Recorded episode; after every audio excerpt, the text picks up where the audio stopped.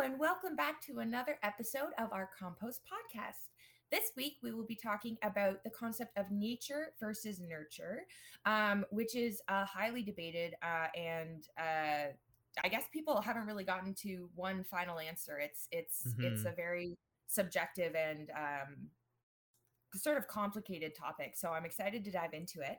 Um, as usual, we are not uh, professionals. We're not medical professionals. We're just two people having a nice conversation and trying to expand our brains and hopefully yours as well. Uh, so please take everything we say with a grain of salt. We are always um, you know encouraging critical thinking and if there's anything we say that um you know you're like hmm i don't know if that if that if i agree with that please send us an email we would love to hear from you um and we yeah we're just working to working from uh, a place of trying to continuously educate ourselves and uh, start new conversations. So mm-hmm. uh, as i said we are not medical professionals. Please take everything with a grain of salt and um, yeah let's dive right in. Like everybody we're just learning and trying to you know further our understanding. And obviously uh, we both have done research on the topic whether how deep or shallow that is that is varied. But we we want to learn just like everybody else. And i think nature versus nurture is an exciting and very interesting topic. It is definitely was very prominent of like i don't know. There's a big debate about maybe like 10 years ago especially when it came to sexuality. I know that oh yeah. that's very absolutely. personal when uh, being being gay or queer of any sorts was more on the rise. People were always questioning, "Oh, is that nature or is that nurture?" And that's something I definitely heard many times being conversed by peers, teachers, and other queer individuals.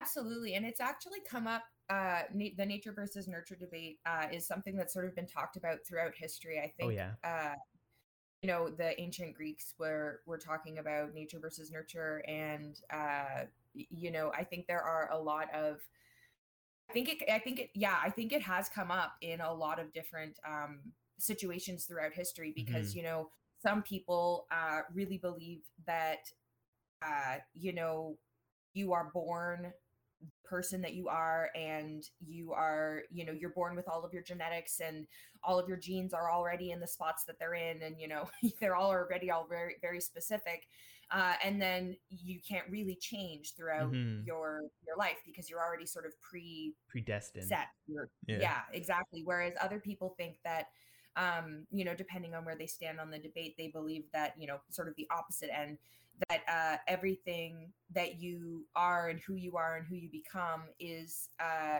based on your environment and your experiences. So mm-hmm. it and it is really interesting because there there you know hypothetically and potentially could be um, sort of proof for either or, yeah. and that's why debate has gone on for so long. I right? also think that it's an extremely evolving topic because as of as our understanding of the human mind and our genetic genome evolves, the the debate evolves as well, which is why it's continually grown. Is because back in the Greek Roman times, they didn't have the idea of the human like genetic build, but now we do, and we there's markers and specific things that we link to certain things, and that as that has evolved, so has the conversation.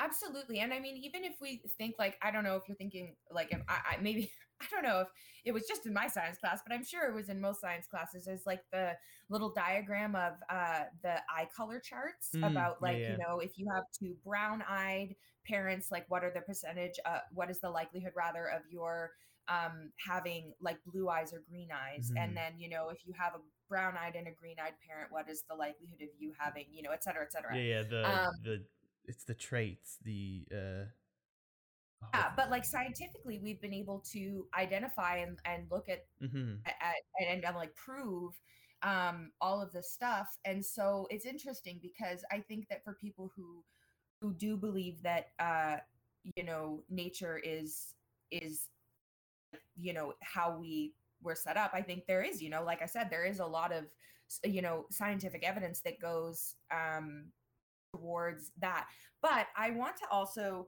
uh say that there is scientific evidence that uh goes towards nurture as well like i was reading in my textbook Um, one of uh, an ex- an excerpt that I thought was really really interesting was uh, called the Genie Project. So I'm just Mm. going to read a bit of it to you if Sure. uh, that's all Go right. So it says the best way to determine whether people are capable of acquiring language once they have passed puberty would be to run an experiment in which one or more children were reared in such severe isolation that they were not exposed to language until puberty. Now, this is important because uh, what we were talking about earlier in the textbook was about how language develops. Mhm. So this is talking about how language develops. So they are um, they they are telling the story now about this little girl named Genie. Um, Genie's father locked her in a small room at the age of 20 months Mhm. and kept her confined until she was 13 years old. Her social contacts during this period were limited to her mother, who entered the room only to feed Genie, and her father, who beat her. When Genie was rescued, she weighed only 60 pounds, did not speak, had not been toilet trained, and could barely stand. Numerous physicians, psychologists, psychiatrists, and linguistic professors observed her linguistic ability and played a role in teaching her language and socialization in what was termed the Genie Project. Language development followed the normal sequence of much younger children in several ways. However, five years after her liberation, Genie's language remained, remained largely telegraphic. She still showed significant problems with syntax, such as failing to reverse subjects and verbs to phrase questions. Unfortunately, when she left the hospital and was no longer cared for by the numerous people who tried to help her, she lost most of the language that she had developed. Hmm. Genie's language development provides support for the sensitive period hypothesis. Uh, so, the sensitive period hypothesis is um, about um, uh, uh, the the early stages of like when when babies start talking and learning, and so Mhm. that's like the the sensitive period uh, for language. Right. Um, but then it says, although Genie's language problems might also be partly attributed to her years of malnutrition and abuse. So Mhm. then the malnutrition and the psychological abuse is again like that that is a, a nurture thing, Yeah. right? the nature. Rather than nature. Um, I think so she the, never acquired the article I have spoke to language as a paradigm case within nature and nurture because although languages in particular like Japanese and Yoruba are not and you don't innately know language but the capacity to acquire and learn a language could be a human talent like a genetic trait. Okay, that's really cool. right? So like if you when you think about it it's like you don't you're not born with the ability to speak a certain language right? You don't just know japanese but each individual could have a better or worse capacity to learn languages which could then inform nurturing right No, exactly. And I think like again, like even even if we're even talking just like scientifically and we're Mhm. thinking like nature scientifically, there is still uh scientific evidence as we see with the Genie project Mhm. that that that shows that like, you know, you need some element of nurture. Oh, yeah. You can't just leave your child in a room for for and they'll 13 know a language yeah and they won't yeah they like how can you develop you don't know what you don't know like you Mhm. learn from your environment etc right and i think yeah so i don't know like it's like i personally like i have no idea where i stand on the nature versus nurture debate because like i know that there are Mhm. some things that like i find are things that like I feel like they come very naturally, like, you know, Mhm. and whether that be like anxiety, like I've always been a very anxious person, and that's okay. That's just how I've always been. But like, you know, sometimes like if I sort of think back and I think back on like my life and the experiences that I've had, I do wonder, you know, do I react in certain ways and do I have certain feelings and emotions around things and is that because of how i am naturally or is that because of the experiences that i've had? Yeah, because while i know that you know i've been anxious for all my life does that explain why i feel and react the way that i do now still and like etc like you know i think Mhm. so it's it's really hard because and i think you know especially like and i can only really think for myself and and and compare for myself because i only really know myself which is just that you know like i don't think anybody i don't think there is a right answer i think that it is but but i think it's interesting that it is still such a debate Yeah, Um, yeah, yeah. I, I agree. I think I think the one of the biggest misconceptions of the whole nature versus nurture is that it, they're alternatives. That it has to be one or the other. where re- realistically you can have it's on a case per case basis you can have things that are more nurture uh oriented and other things that are more nature oriented right? Like sometimes certain things will be more one or the other or both at the same time. But there's always been a huge dichotomy between that it's one or the other like that it, yeah, it can't be was, both. Yeah and like and just to like just to like not to go off on a tangent by any no, means no. but you know i think it's interesting that our society like how we mm-hmm. have evolved up till now like if you think about it you know it's not just nature versus nurture and you know this sort of black and white thinking in nature versus nurture it's also you know the gender binaries mm-hmm. and the sexuality binaries and like these things we have these like ideas that society does know, like to say see things in black and white yeah like one or the other black and white and i think it's interesting that um you know we have scientific evidence for both nature versus nurture you know like we have scientific evidence for both you know quote unquote sides of the argument when really like it, it, we have scientific evidence that proves that both are accurate um eh, so i think i think and you know i think what people sort of end up sort of talking about and thinking of the most is sort of you know which one is more prevalent which one mm. can we basically and i think it comes down to uh a, a lack of control and a, and a wanting of control. Hmm. Um, I don't know. I don't know if that really makes sense, but you know, I think, you know, the reason that people care so much about nature versus nurture is because you're you're worrying how your child is going to grow up, right? Like you know, or or you're trying to understand your child uh, because you know, and and and I think that to a certain extent, parents do need a certain amount of control over their child to keep them safe because children don't have the capacity to like understand certain things like you know when certain things could be dangerous or or or unhealthy and stuff like that. Kids kids don't know those things right?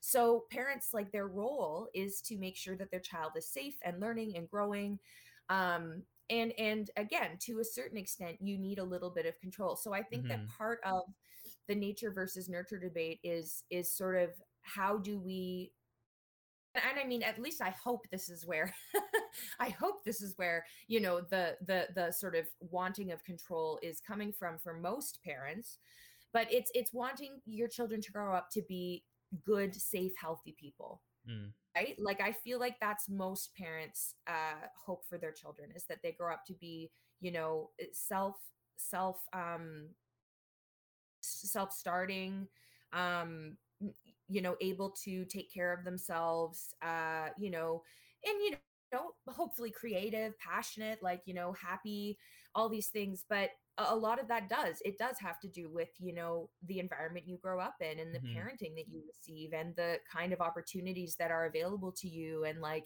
your socioeconomic status right and i think that it's it's the lack of control it's it's the not having parenting be an easy like cookie cutter picture yeah. perfect like kind of of experience and i think that that is where a lot like i mean maybe that's maybe that's just a me thing but like as i was doing the nature versus nurture um uh research you know there was like there was this one little bit uh, also in my textbook that was sort of talking about uh, these two parents in toronto who had three children and the third ch- child that they um, had they decided to raise them uh, gender neutral and let mm. them choose uh, the gender that they felt they uh, identified with the most so like i guess when they uh, did their like baby announcement they like wrote on like facebook or in the email or whatever it was they were like you know um they're not basically we, our baby doesn't have a gender they'll tell us their gender yeah. when they're ready and like we're not going to tell you what their genitals are because it's not, not your, your business. business. yeah i mean that know? there's a and, whole rise of gender neutral uh gender neutral parenting yeah yeah it's very it's exactly. become way more popular letting the child decide what gender they identify with rather than forcing something upon them exactly and i think i think you know I think that in our evolution up till now, we've definitely, you know, there there's been I'm not saying that they're the correct structures to be put in place, but mm-hmm. you know, there have been structures put in place um, that our society has, you know, sort of been successful in some areas. I mean, we won't even I don't know. Society is such a weird thing because like society by definition includes like everyone, right? Mhm. Like it, it's not just, you know, one group person. of people, but but it also, you know, when we talk about society, usually what we're referring to is, you know, the people on top of the, the, The top of the majority. food Yeah, right? like Which is usually white people. And so I always feel weird being like blah blah blah society because it's like we're I feel like I'm excluding. But anyway, I think I mean, know, in terms of this kind of stuff, gender affects everyone. So, Yeah, Yeah. well, but but I think like you know, quote unquote, society has run with gender stereotypes, and that has been you know sort of successful in certain ways. I mean, we're still here, right? yeah. Um, but but I think you know, I think I'm very happy to hear you know that there's the rise of gender neutral parenting and stuff because I think giving your children that even just that choice about who they are and and and letting them decide how they feel instead of Mhm. enforcing gender stereotypes on them. I mean, they're um, taking out the nat- the nurture aspect of gender. Of Eh, gender specifically, yeah, but and leaving it more to nature. not something Yeah. That's because gender that's not something can be nurtured by Mhm. someone gender is yours gender your gender is in your head it is Yeah. your experience it is not anybody else's so when you are raised and reared um you know In a safe space where you feel expectation Yeah. that you are going to be that like a specific gender and not given any other option and that you are expected to be and act like i mean that's why there's so much confusion for uh to lgbtqia plus people coming out is because they you know aren't given the option to and then they have to discover that themselves and feel like they're doing something wrong because they're not fitting into the cookie cutter version that their parents want for them and like that's not really fair right Mhm. like in my opinion that's my opinion yeah. um, uh, but i also know that uh, a lot of people don't believe that gender is in your head they believe that gender and sex are the same thing which it's not Yeah. um and i think that people i think there's a lot of societal pressure Yeah. like i mean this is how our society has run I mean, so when long when you have a society that believes that it's either nature or nurture, that there's one choice or the other, and it's not, there's no leeway in it. You you get situations where the, certain Mhm. aspects of human beings are being attributed to one side or the other, and in a lot of the cases, especially with gender, a lot of those presumptions are false or are not substantiated or completely ignored because if you try and explain it in a way that is not what society believes it's taboo right so then you don't talk about it Yeah.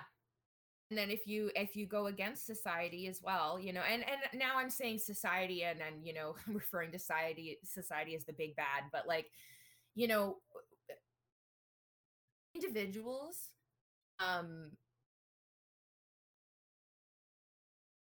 so diverse Oh, yeah. right i mean we And- use the term society to bunch us all together but there's so many Yeah. individual parts like there's so many individual parts but i think right now when i'm referring to society i'm referring mostly to like the the social hierarchies and Mm. the people in power who enforce these social hierarchies Yeah. um you know i mean it's the proper use Ah. of society in this specific context Yeah. oh pardon me um yeah, another thing about nature versus nurture is just like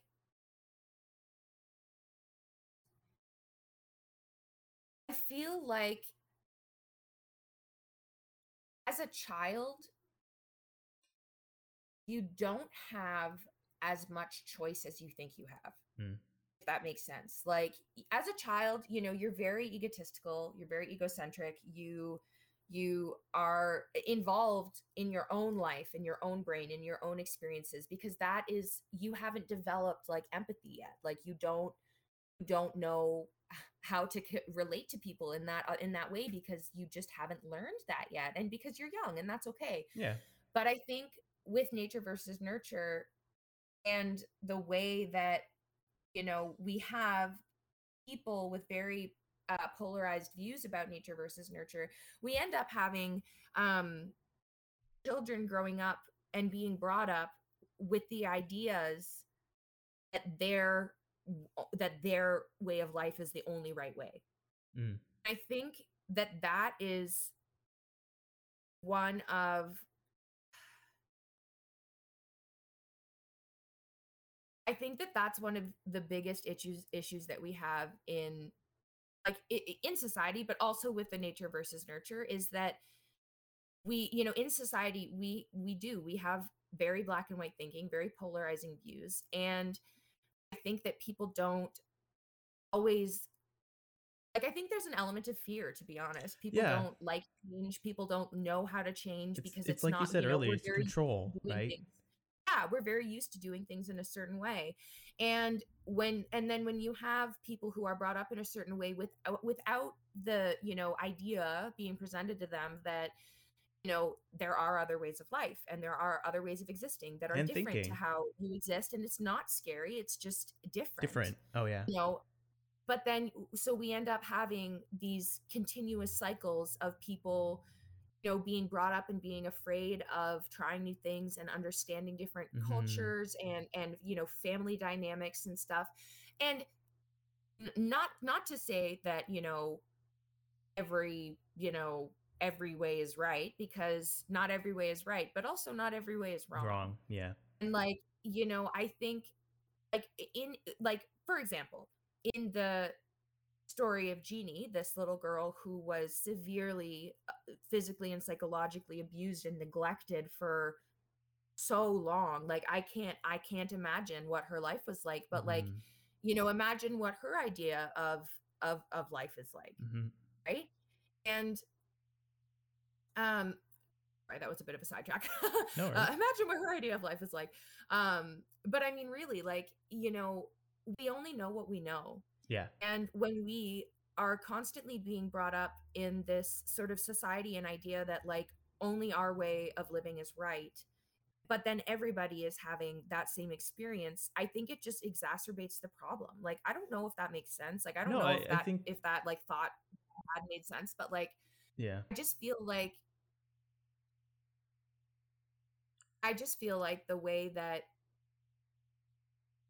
we are currently living is very fear based. And yeah. we just keep it on. and and, like- and we're nurtured in society to have a very strong sense of self perspective right that our views are are the right views because that's how we perceive them and that is Yeah. like you said that is damaging because that leads to not understanding the people around you and as a whole we are a society we have to work together the only reason the human race has gotten this far is because we're a group living society like we're group living creatures right we we become tribes and clans and build societies and towns and otherwise humans would have died off many many years ago Well, yeah, and I mean the thing about that too, and I think what is funny is that the thing about that is that we need each other yeah to be like we couldn't build these cities and towns as just one person. We No. couldn't do this scientific research with just one brain.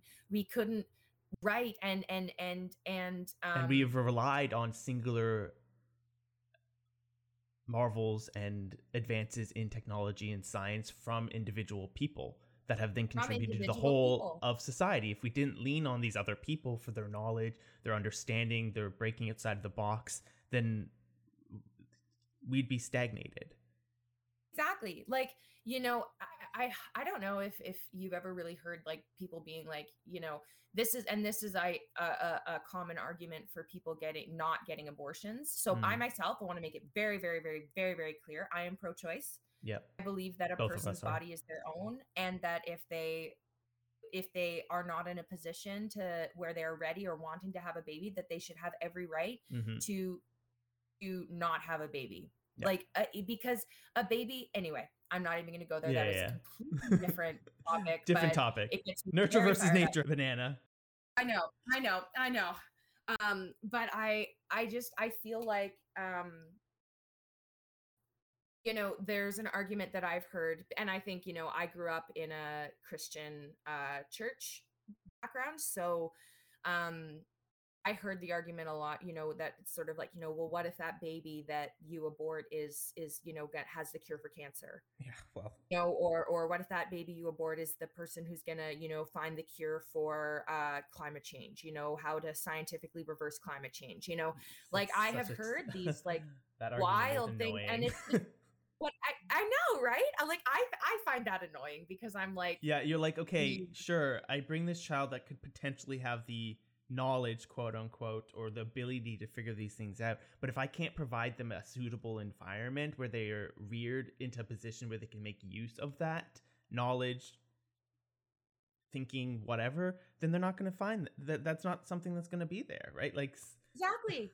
and that's nature versus Like, mean, nurture too. Like, this kid could to, be like, homeless an an a prodigy, but if they're raised in an environment where they're not eating healthy, they don't have love and care, they're not provided all the tools that they need to grow, they will not be able to make use of that inherent intel- intelligence, quote unquote. Exactly. And like saying saying to a young woman or person, a young person who be who has become pregnant, Mhm. um, you know, saying something like that to them when they are not, especially in today in in this day and age, Mhm. where, you know, are like I mean, oh my god, so many so many ways I could go. But in today's day and age where people our age, you know, in their teens, 20s, 30s, uh, have to work as hard as we do Oh yeah. To get the things that people in previous generations were able to get with a quarter of the amount of work that we are having to do. hmm Um, you know, it's it's not reasonable to say to a young person, you should just you should just have this baby. Yeah. It's not Because it's like not financially first feasible. of all, first of all, it might not be financially feasible. The person might not be ready to have Mhm. a child. And I think it is so fucked up to say to somebody, even if they're not ready to have a child, that they should have a child, because you are condemning that young mom or that young parent to the rest of their life with a child that they were not ready to have. But we could make the same argument are- that having that child, maybe that person who is having that child is the person who would be who would cure cancer. But because they have that Right? child and all the money and funds and financial resources, energy and time go into raising this new human being they were not ready for, they did they never get to the point where they are able to make that discovery. Right? So it's Exactly. a stupid argument. Exactly.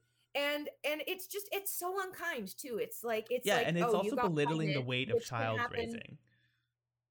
Yeah, well, but it's so messed up because it's Yeah. like, oh, you got pregnant because you, you know, either your birth control failed or Mhm. you were not raised to know, you know, our in at least in Canada, our sexual education is severely lacking.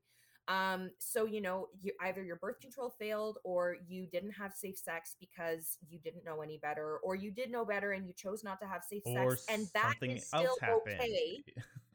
Yeah. Condom broke. you, you were lied to. You, you- were raped. Yeah, and you or... got well, and you got pregnant, and you don't want to have that baby. But then having it's so fucked up to say to like a young person, like, well, you really just should have that baby just Yeah. because, because that baby's life is That's worth the more right than your thing life, to do. and you are condemned to have this baby and parent when you're not ready, when you don't have the financial or like so fi- like social resources. You don't have, you know, maybe you're you don't have a car, you don't have like, you know, and and I, like i think personally i think it's very selfish to become a parent when you don't have the financial or emotional or time resources that you need to to, no, completely to actually rear that child properly like i think it is so selfish when you know you I would never want to bring someone know- in the world that I couldn't provide for.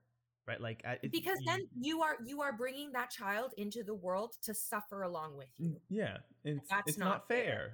And it's like I, it's not fair. I if I was brought into the world and my parent decided that, or if they couldn't, because it wasn't possible, provide to protect me, raise me, and I suffered the entire time. That's that's awful. I'd want to provide my child with the utmost care and like loving, beautiful family and raising that I could. Yeah. no absolutely and i mean as somebody who did survive in a really messed Mhm. up childhood situation i can tell you that like you know so many things have been forcefully stripped from my life Mm-hmm. and and taken away from me and and you know opportunities that I should have had and like health that I should have had Yeah. you know adverse childhood experiences are real you know you do get sick when you when you um experience a lot of abuse and like I don't think it's fair to bring a child or multiple children in to live like into this world to live in in in terrible circumstances like no. you know and and one other thing before we before i table this conversation because i know we're talking about nature versus nurture It's but okay. one I'll- other I'll thing that Once you're done, I'll segue back into it. Perfect oh you're brilliant um one thing that i find very frustrating about um one thing that i guess i have heard and maybe it was because of the area that i grew up in i grew up in a very small town Mm-hmm. um but i i did hear a lot uh, of of uh sort of women sort of say well you know i want to have a child so that i have a best friend so that i have you know um somebody who will take care of me when i get old and you know Mm. all of this stuff and and i think that that's really fucked up. Like I, that maybe that's just me but like you know yes having a child because you want to have a child and raise them and raise a beautiful human being that's going to come into the world and create positive change like that's different. But having a child specifically so that you have somebody to put your emotional baggage on is fucked up. Uh, that yeah. is not acceptable. And i like there should be a difference between the way you talk to and treat your child than the way that you talk to and treat you know other adults and peers and Mhm. friends and At least until members. that child is an adult and is their own individual being. Well, even then, though, you shouldn't be telling your child all of you know your you know deepest you know secrets and stresses. Like that's you you your child should still be able to look at you and be like, "This is my parent that I can still come to." Because you your child when once they turn eighteen.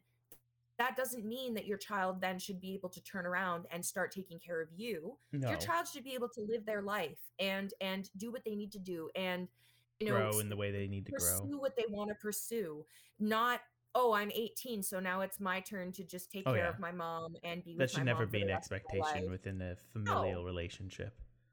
no and and i'm sorry but if you are in a position before you have a child where you're like i already know that when i become old i am not going to be able to take care of myself financially or just in general you should not have a child to condemn them to that Or don't is have the expectation that they have to. Right? no just- you should be you should be using your financial and intellectual resources to help yourself Mhm. not to burden your child with taking care of their parent Yeah. that's not fair anyway okay But th- this is with that our little sidetrack from nature versus nurture. But a, a lot of that stuff is still relevant in the sense that making these kinds of decisions as an adult is making a nurturing decision that can dramatically affect an individual, right? And absolutely right, a lot of these things that we've just talked about are a lot of nurture based decisions, but they lean on nature based traits of a human being that get affected. So like that's the thing about nature versus nurture is that like the the effects of nurturing only can occur because there's specific nature traits that we have that allow us to learn, right? Like our brains are wired in such a way that they are flexible and plastic and our synapses fire and we build new knowledge, but all these things are traits that allow us to have nurture events interact and affect us in specific ways. Absolutely and i mean i think that's such a good point because like i feel like that basically what you said is like almost another sort of way wor- way of saying generational trauma Mm-hmm. because like just like to go back i guess to what i was just saying and uh, to to use that as an example like hypothetically you have this mom who's like in her like 20s or 30s or whatever who's fucking burnt out as fuck because that's the exact position that this person has been in Mm-hmm. you know that their parent had them and weren't really able to take care of them so they let so they lived in a severely needy and and destitute household where the child had to pick up more responsibilities than they sh- ever should have had to pick up because they were a child but it's because that was the, family family, that they it. were born into Yeah. and and then that so so the mom has the child with the intention of of having that child take care of them when they get older and then it becomes this cycle of oh this is what i had to deal with so this is what my child is going to have to mm-hmm. deal with too. This is just life It's a learned behavior you know this is just how life goes. It's a learned behavior and it's passed down. Yeah you know and i think like i mean Nurture versus i'm not nature. saying i yeah like and i'm not saying by any means that i'm a hero but i know for me Mm. i'm stopping that cycle with myself Oh yeah. like i first of all i think we might have covered this in one of our other episodes but it is very prevalent for me is that i do not want to be pregnant being Mhm. pregnant freaks me out makes me uncomfortable um but And I I, can't get know- pregnant, so. well yes I'm, I'm sorry about that for you um uh it, you know like i don't i don't want to be pregnant i don't want to be pregnant but i Mhm. also know that because of my life and the way that my upbringing happened and the way that i have had to work so hard to take care of myself as an adult um and and sort of work to make up for the stuff that i that i missed and that i lost as a child you know I don't think I'm ever going to be ready to be the kind of parent that I would want to be Right. um because I'm always constantly for the rest of my life going to be dealing with what I had to deal with when I was a child. Mhm. And I know that that sounds kind of dire. I know that that sounds kind of, you know, like oh, like I'm going to be suffering for the rest of my life. And that's not what I'm saying. But what I am saying is that because of my experiences, I don't feel like I have had enough examples of positive, loving, kind parenting and and healthy parenting to be a good parent myself. Yeah. I I, I you Plus know, and I carrying think the that burden of that trauma too, right? Like you're yeah, all- I was gonna say, I think that that's another thing is that like that's another thing that was taken away from me is the confidence and the the the want to be a parent yeah. is because like I'm just terrified that I will mess up my child the same way Mhm. that I was messed up, right? Like not the same way, but you know, you know, I it You'll mess them up in your own my- unique way. my own unique way exactly it would be my deepest shame and Yeah. biggest regret if i brought a child into this world and brought them up to feel as conflicted and hurt and shameful and disgusting about themselves that i sometimes feel about myself because of the way that i was brought up Mhm. right like i and i think you know i do wonder sometimes i wonder if people think the way that i think you know because i know that my experiences while they were not unique they also are not completely um you know super common so i no, do but the way if you as an individual have interpreted and internalized those experiences based on your nature, the way that your brain breaks down information and retains it is extremely unique, right? Just because two individual yeah. people experience the exact same things doesn't mean that the way they interpret it and build upon themselves from it are the same. that's a really good point i think again that that is Which is a nurture versus nature thing too. absolutely a nurture versus nature thing but i think unfortunately it, that also is like a consequence of the abuse that i suffered Yeah. right Yeah. like you were you were nurtured in such an environment that has informed the way you make decisions and you it has the way you informed the way i make decisions and i think that yeah basically what i i guess what i what i am trying to say is like i wonder sometimes if the reason why i think the way i do is because of the trauma and the abuse you know? Mhm. like i mean you are sometimes I- constantly fighting a nature versus na- nurture battle internally right? Because you of, of yourself like for all we know specific human traits such as anger and violence and are linked to genetic to our genome. There are specific traits that make us predisposed to those kinds of behaviors right?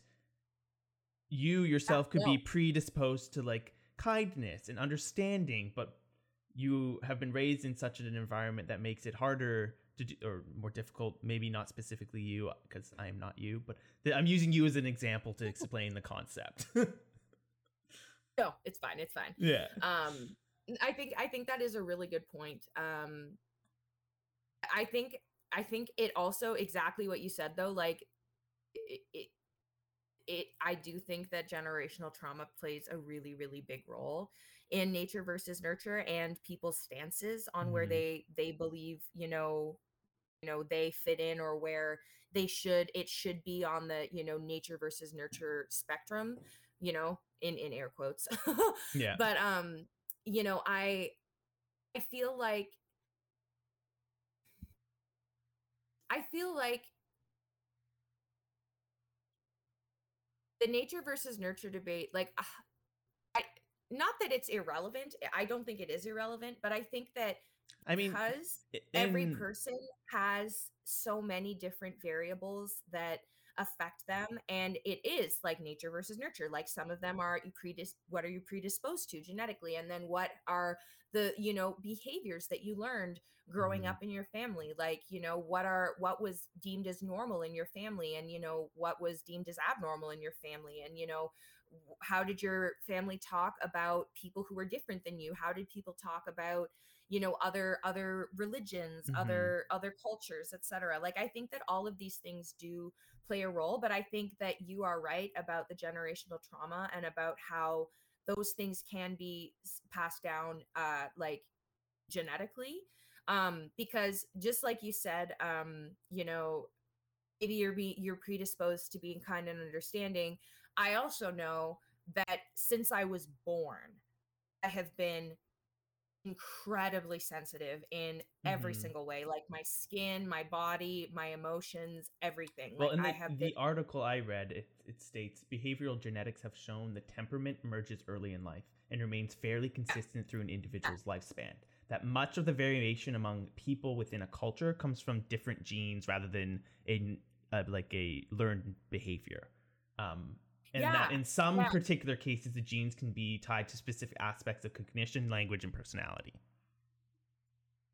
love that which is well, it's yeah. exactly so so for me i know that like my grandma was very anxious Mhm. like i know that she was incredibly anxious and my mom was also considered to be pretty anxious but was also considered to be like pretty like rambunctious and stuff like she was a little Mm. bit less fearful but when i was born i was sensitive my mom said that there was like a two week period where every day every moment that i was awake i was crying Mm. for two weeks because I was just and and the doctor was just like it's colic it's you know she's she's just sensitive she's sensitive to her environment you know her Yeah, her eyes are too much she's at the stimuli. age where exactly her eyes are starting to be able to actually like see things that are farther than like I think like four or five feet in front of her so she's being she's overwhelmed you know she's overwhelmed Mhm. and then like when i got older like my skin was very sensitive like you know all of this stuff and and so i have been very very sensitive since i was born Yep. but i also know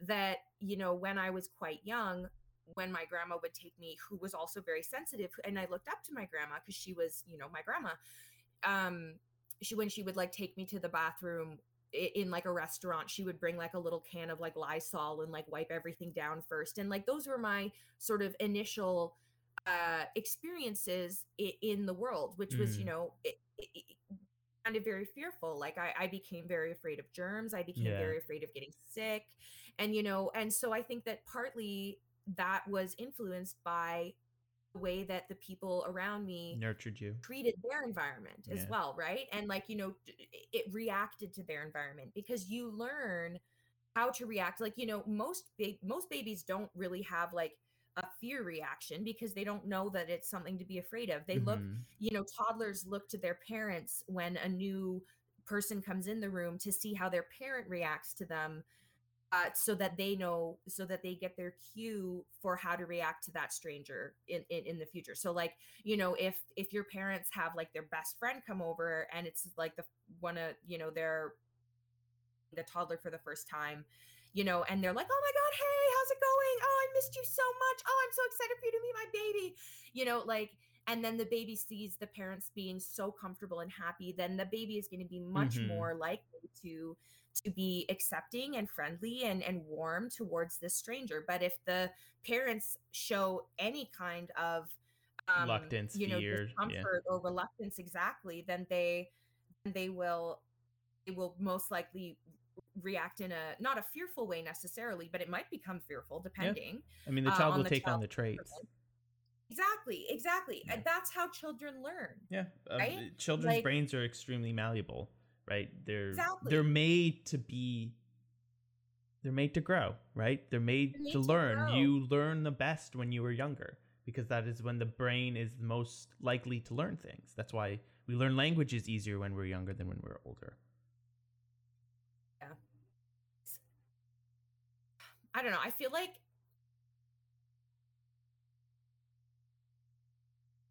I feel like there's no right answer, you know? No, Like it's- I'm always one of those people that's like I I always typically like to think things through and then Mhm. get to like A solidified I like conclusion. through. Yeah, find a conclusion. Even if it's not perfect, like I like to find some kind of conclusion. But I think the reason why the nature versus nurture debate has gone on for so long and has that been there is no conclusion. Yeah there is really no i think that it is it is it's relative it Yeah. depends Oh, yeah. on so many factors and you know i think the more we learn the more complicated it's going to be like the more we Oh, learn yeah. scientifically the more variables and and different aspects of of of our brains and our bodies and our emotions and and how we learn like Mhm. these are all things that are going to change how we view the idea of nature versus nurture but i think that in uh, the past um our our idea of nature versus nurture has been very um black and white like we were Yeah. saying before It, there know, was one or the like- other. I- I remember in high school when being gay was kind of becoming more acceptable. There was so many people talking about it being one or the other that there was no in between. That it's either you're gay because it's genetically coded into you, or you're gay because you made that choice, that you decided to be it, and it was nobody ever ever talked about like maybe there's both, maybe it's none of the above.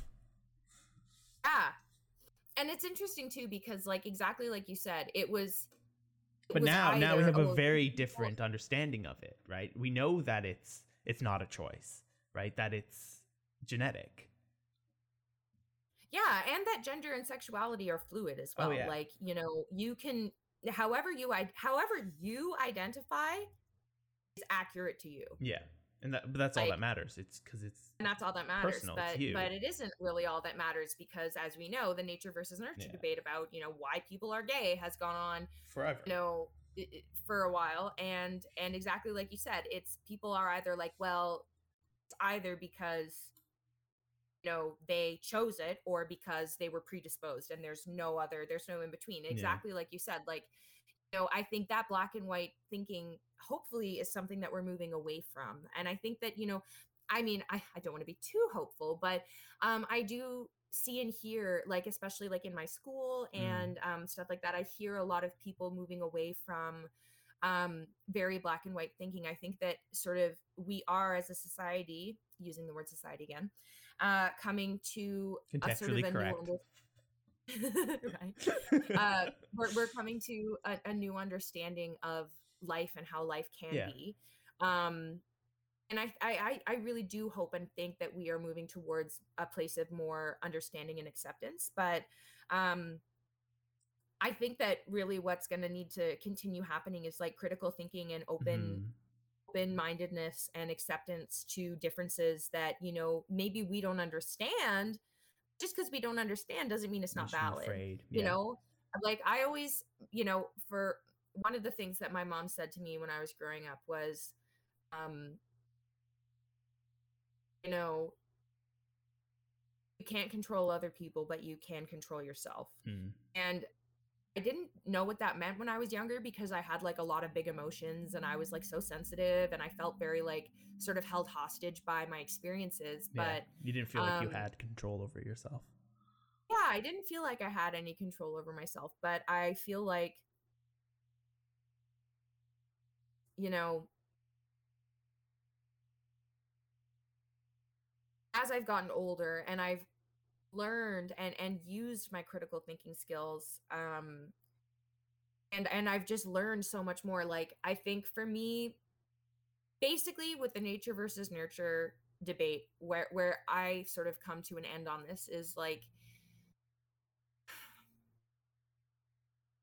you just have to think critically. You just Yeah. have to think critically about your actions and about how you can be perceived because, you know, and I think, you know, there is a, a certain level of education that you need. You need to understand that children don't think the same way that adults do. And you do need to treat them differently because Mhm. you need to meet them at their level because that's where they're at yeah you know and and but i think that you know nature versus nurture it's all relative right Yeah. like you know we could and if I, i'm sure if we took like each specific person and dissected their experiences and did a bunch of scientific testing there would still be no clear answer Yeah. there would be no conclusive answer as to whether nature versus nurture uh, is the true prevailing you know one that is correct you know I mean, like i think that It's all it's very theoretical. Like exactly and I, I think the article that I read ended in a good way. It ended with for every question about nature and nurture, correct answer is some of each, neither, or both. Like, it's not one or the other. It's it could be any of the above. Basically, it- be any of leading directly into the it's irrelevant that it's a stupid and it's an un like it's not a worthwhile argument because it doesn't not- lead us well, further. It's not a worth. Here's the thing: it's not a worthwhile argument anymore. no, I think that the nature versus nurture debate has has gotten us as as humanity has has really challenged Yes. some of the ways that we think. It's made us think differently and more critically about certain things. But I just think that like as humans, as as as humanities, as in our evolution, I think we've gotten to the point where we no longer need, Need to it. hold on to Yeah, that kind of black and white thinking. no, you're and right. We I agree are with that. smart and educated enough to know that it is it is it's it's both. Yeah, when both I agree with that. I completely agree with that. When the argument first originated back in philosophers' times when they were trying to figure out the human mind, it was a argument that furthered people's thinkings on what makes us think, what makes us us. And that has definitely had a good influence on pushing us forward scientifically. But yes, I I think nowadays with our scientific knowledge and our background and understanding the human mind, that it's it's not it isn't an argument that gets us anywhere anymore.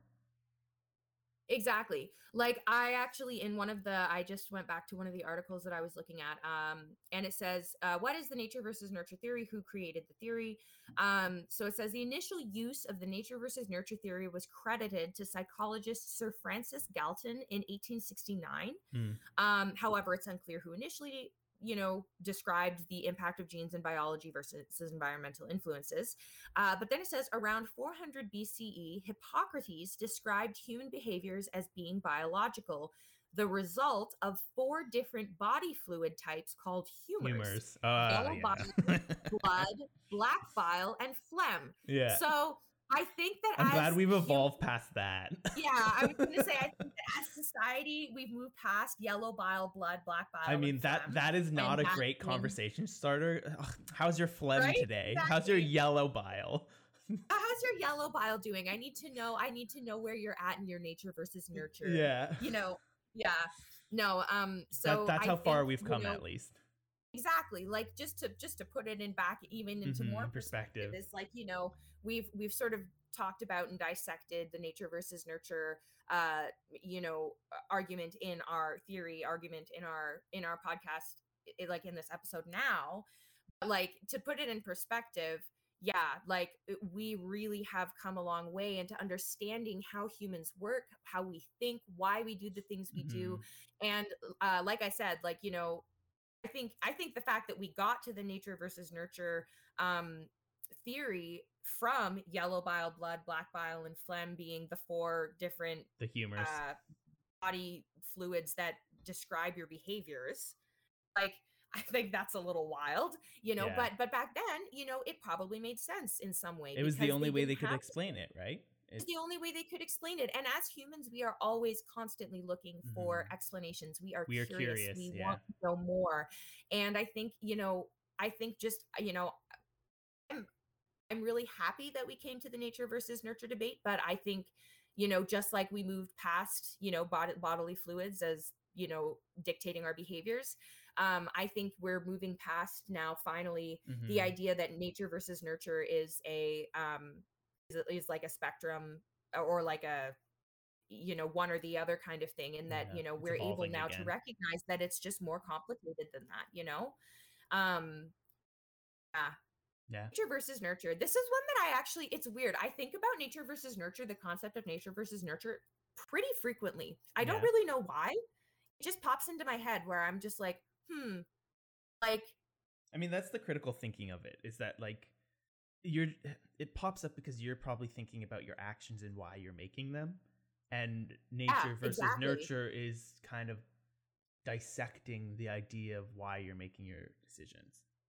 If Yeah, it and, was a uh, you know learned behavior if it's an innately inherent decision. That's and that's exactly it is that that's i'm constantly doing that to myself where i'm like you know i'm sort of i mean and it's probably not good. I'm i'm basically constantly second guessing myself but it's Right. because i'm like okay like am i passing on a behavior that i learned an, an unhealthy behavior that i learned as a child? Or you know am i reacting in this way because of my experiences? Mhm. um you know like so i do a lot of self reflection because i have to. Yeah. Well i mean Um, everybody should be self-reflective to some extent. Not to some extent exactly. Yeah not I- to I- harmful no, range but no yeah. i mean i i do i do a lot of self-reflection because um because of my experiences i live in the constant fear that i'm going to become abusive one day so i dissect my experiences and uh and and the way that i treat people um because i am trying to make sure that Yeah. i'm constantly keeping myself in check that i'm not like you know being becoming lazy and you know letting those learned behaviors from when i was a child um you know even though I don't feel like they're natural to me like i don't ever want those things to become a part of who i am or how people perceive me. So i am constantly doing self-reflection and i think I, exactly what you said i think that that that you're completely correct is that it's i'm always doing it to myself. So i sometimes will you know see like different um things happen like at work or on the street or you know i'll see something online and i'll just think like ooh i wonder like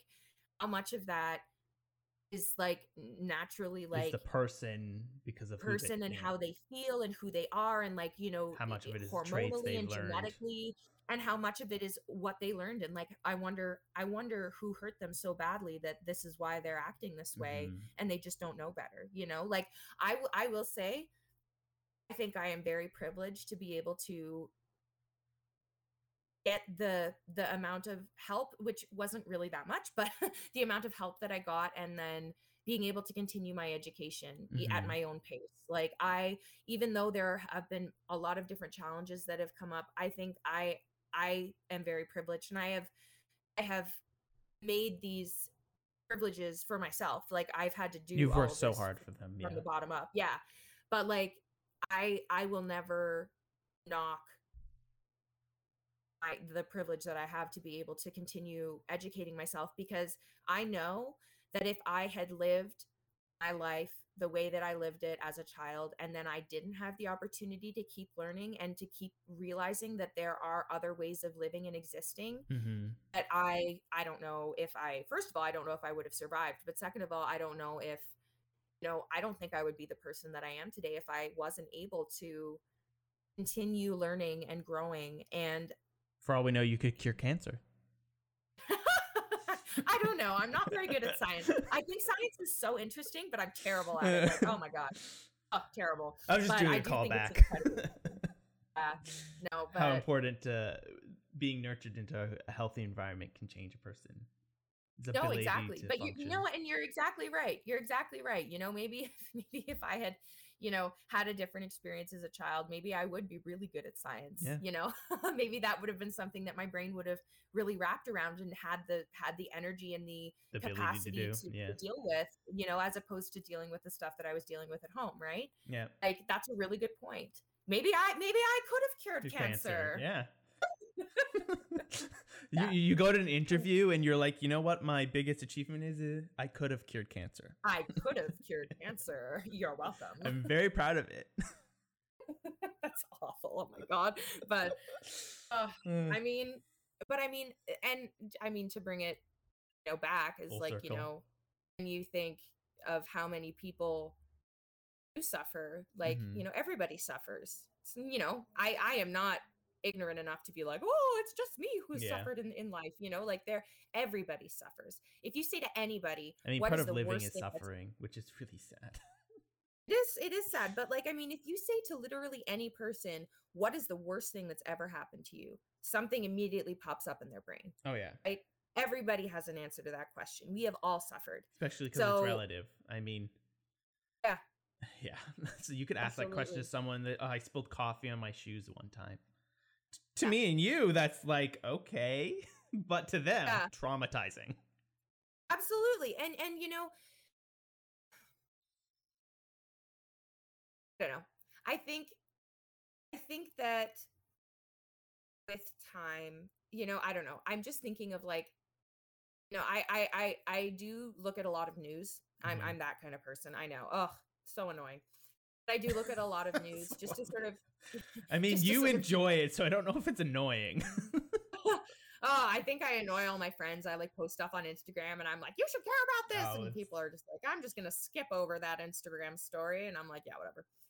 But uh, I look at a lot of news and, you know, there's a lot of um, stuff that I've read recently about like young people choosing not to have children because of the experiences that they've had as adults. And, you Mm. know, people choosing not to have children because they know that there are so many children in the world already that don't have loving homes and so they're choosing to adopt as as opposed to you know uh, bringing another child into the world. And and and i think you know there are i just I, I think that there are a lot of different sort of systemic changes that we maybe aren't quite aware of yet. Mm, um, that are happening worldwide. And I think that you know it's not just you and me who are wanting people to think critically and and you know I mean, uh, it- create changes, right? Like I I think there across the world a lot of people who are our age and a little bit older, a changes little bit are younger. happening.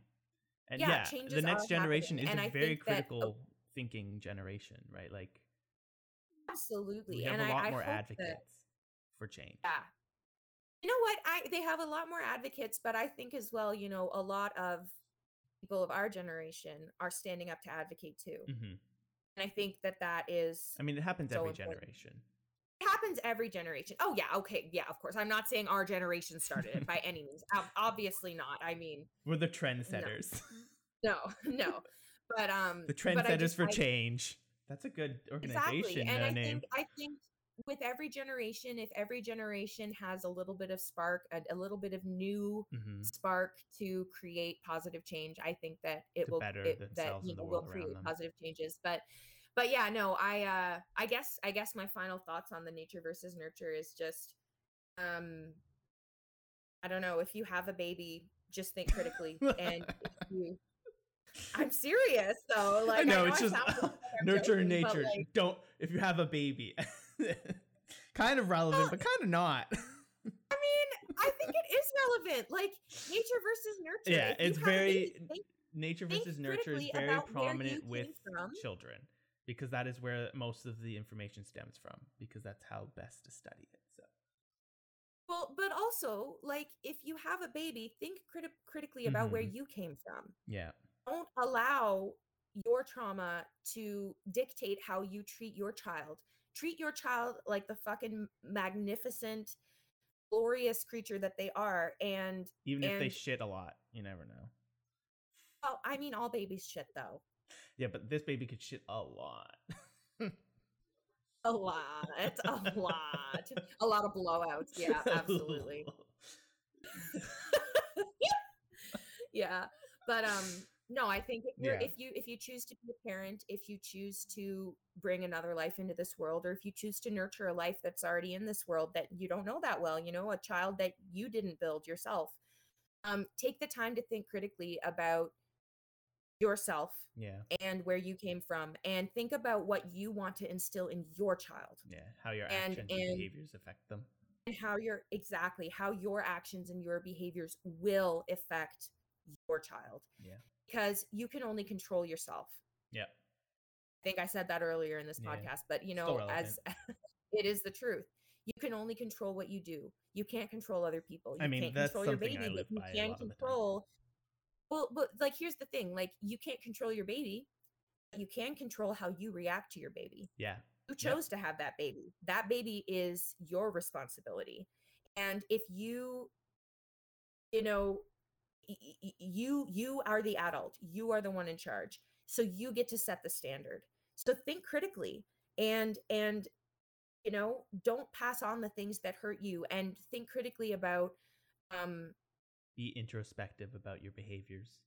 Introspective yeah think about how you can be better. Think about what what you needed as a child and and what you can give to your child that you didn't have that Mhm. will maybe fill the the the emptiness that you had because again we've all suffered Yeah. We've all suffered.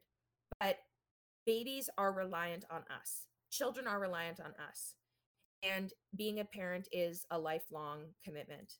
Yep. And you know, nature versus nurture, as you know, basically as we've concluded, it's relative. Yeah. What matters is your action, are your actions and your behaviors and how you how you choose to raise your child.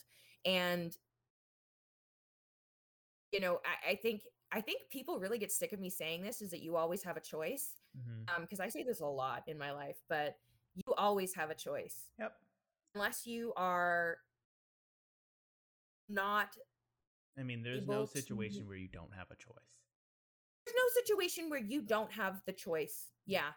To, right? to- Like you, you can be right forced to do things or put in positions where you don't feel like you have the choice. But there's always a choice. There's always a choice. And yeah. So for the nature versus nurture, choose better. Yeah. Choose better than what you than what you What you were nurtured with and what your Yeah. nature provides. Yeah. Yeah, no, I think that's Well, a- those are my thoughts on nature I versus think nurture. my wrap up is very similar. I think that the argument, as much as it was beneficial to us, it is less relevant nowadays, and that we as a whole, as a quote unquote society, need to just be critical about our decisions, what makes us us, and how that will inform the next generation of people. Because realistically, like Banana has stated, nurture and nature all boils down to how it affects the people around us and how it affects us. And being critical about that is important. Absolutely. So that But I guess I guess one more thing, which is a little bit off topic, but I guess this is maybe maybe actually where I do want to end is remember to nurture yourself. If you Manny if you Petty. what? I said Manny Petty. Oh my god, Manny Petty! Yes! Oh, oh my god, I wish. Oh, money. Uh, nurture Yeah. ourselves. No, but seriously, you know, Yeah.